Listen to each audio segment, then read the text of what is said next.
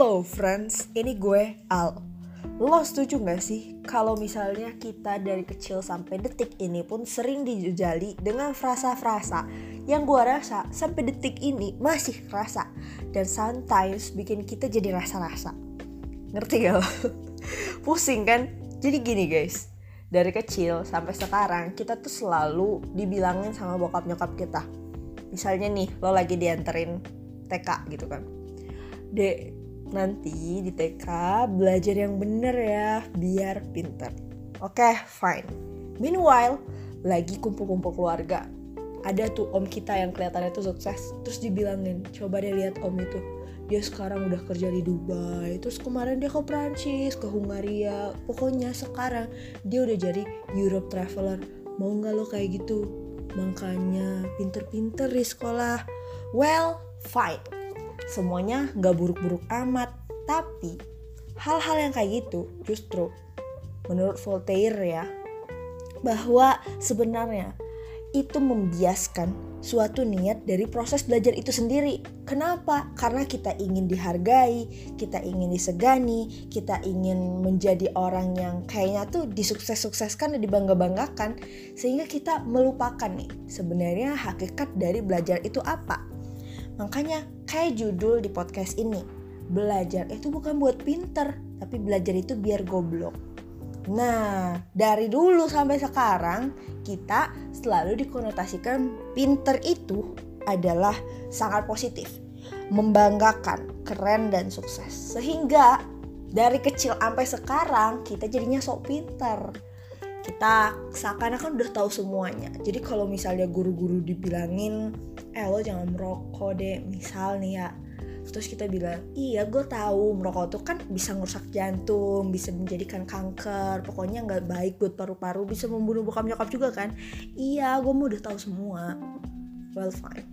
Terus kalau misalnya kita kedatangan nih tamu undangan misalnya yang ngasih kita tips trik masuk university, tips trik buat sukses belajar ya, semangat belajar ya. Terus itu kayak oh well fine, gue juga udah tahu kok dari awal. Ya lah, paling mereka cuma bilang niat, semangat. Ini tuh analoginya kayak gini. Sehingga proses belajar mengajar kita tuh nggak efektif gitu. Bahkan for Fortaile dari dulu ngobrolin belajar itu gini Semakin kita sering belajar, semakin kita banyak berpikir. Semakin kita banyak berpikir, maka semakin kita banyak belajar. Nah, semakin aku sadar bahwa aku tak tahu apa-apa. Itu Voltaire guys yang ngobrol. Kemudian si Imam Syafi'i juga pernah bilang, semakin aku tahu, semakin aku tahu bahwa aku tak tahu. Jadi, shit we know itu sedikit banget ntar gue kasih gambarannya.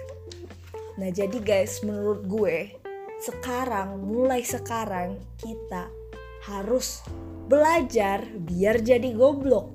Bukan belajar dan ngerasa sok pinter. Karena kalau misalnya nih kita selalu menjaga image kita ah gue harus kelihatan kayak orang pinter nih. Gak boleh gue uh, menjadi orang yang suka banyak tanya. Even though kita memang gak tahu gitu. Jadi kalau misalnya dibilangin lo abis dengerin podcast ini lo jadi oh, gue bodoh gue bodoh emang dari awal gue bodoh. Nggak kayak gitu guys. Gue mengajak teman-teman semuanya ini menjadi pembelajar seumur hidup gitu. Karena kenapa? Bahkan misalnya lo dengerin podcast gue nih sedangkan lo mungkin bertanya-tanya kan kayak ih awal ini siapa sih? Masih berproses juga? Belum mateng kan proses gue. Sehingga Eh, hal-hal uh, positif yang mungkin bisa lo ambil itu nggak keserap dengan maksimal. Lo tahu gelas kalau misalnya ada dua gelas yang satunya itu dikosongkan dan satunya itu masih ada isi. Kemudian yang kosong itu tentu bisa memasukkan air lebih banyak lagi kan sedangkan yang udah ada isi itu tuh udah nggak bisa ditambah lagi. Ya udah kita stuck aja di zona itu. Kita stuck aja pada level itu sehingga ya itu tadi kita nggak bisa belajar dari mana pun dari siapa pun dan kapan pun. Padahal kan dunia kehidupan ini adalah tempat belajar. Setiap tempat adalah sekolah setiap orang adalah guru dan setiap detik yang kita habiskan di dunia ini adalah pembelajaran. That's it teman-teman. Semoga selalu belajar untuk jadi goblok. Goodbye, peace. I'm going to read some of the press record by political activist, lawyer, and novelist Charles Wichasna. Chesley climbed the low fence between the garden and the cornfield and started down one of the long rows leading directly away from the house. Old Needham was a good plowman, and straight as an arrow ran the furrow between the rows of corn until it vanished in the distant perspective. The peas were planted beside alternate hills of corn, the corn stalks serving as supports for the climbing pea vines.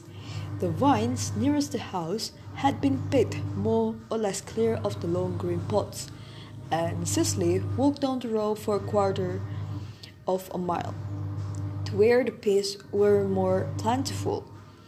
And as she walked, she thought of her dream of the night before. She had dreamed a beautiful dream. The fact that it was a beautiful dream, a delightful dream, her memory retained very vividly. She was troubled because she couldn't remember just what her dream had been about. Of one fact, she was certain that in her dream she had found something and that her happiness had been bound up with the thing she had found. As she walked down the corn row, she ran over in her mind the various things with which she had always associated happiness. Had she found a gold ring?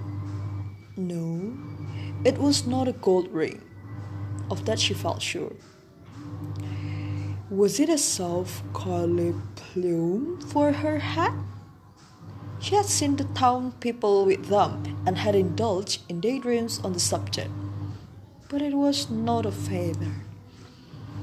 Was it a bright colored silk dress? No. As much as the she had always wanted one, it was not a silk dress. For an instance, in a dream, she had tasted some great and novel happiness, and when she awoke, it was dashed from her lips, and she could not even enjoy the memory of it, except in vague indefinite and tantalizing way. You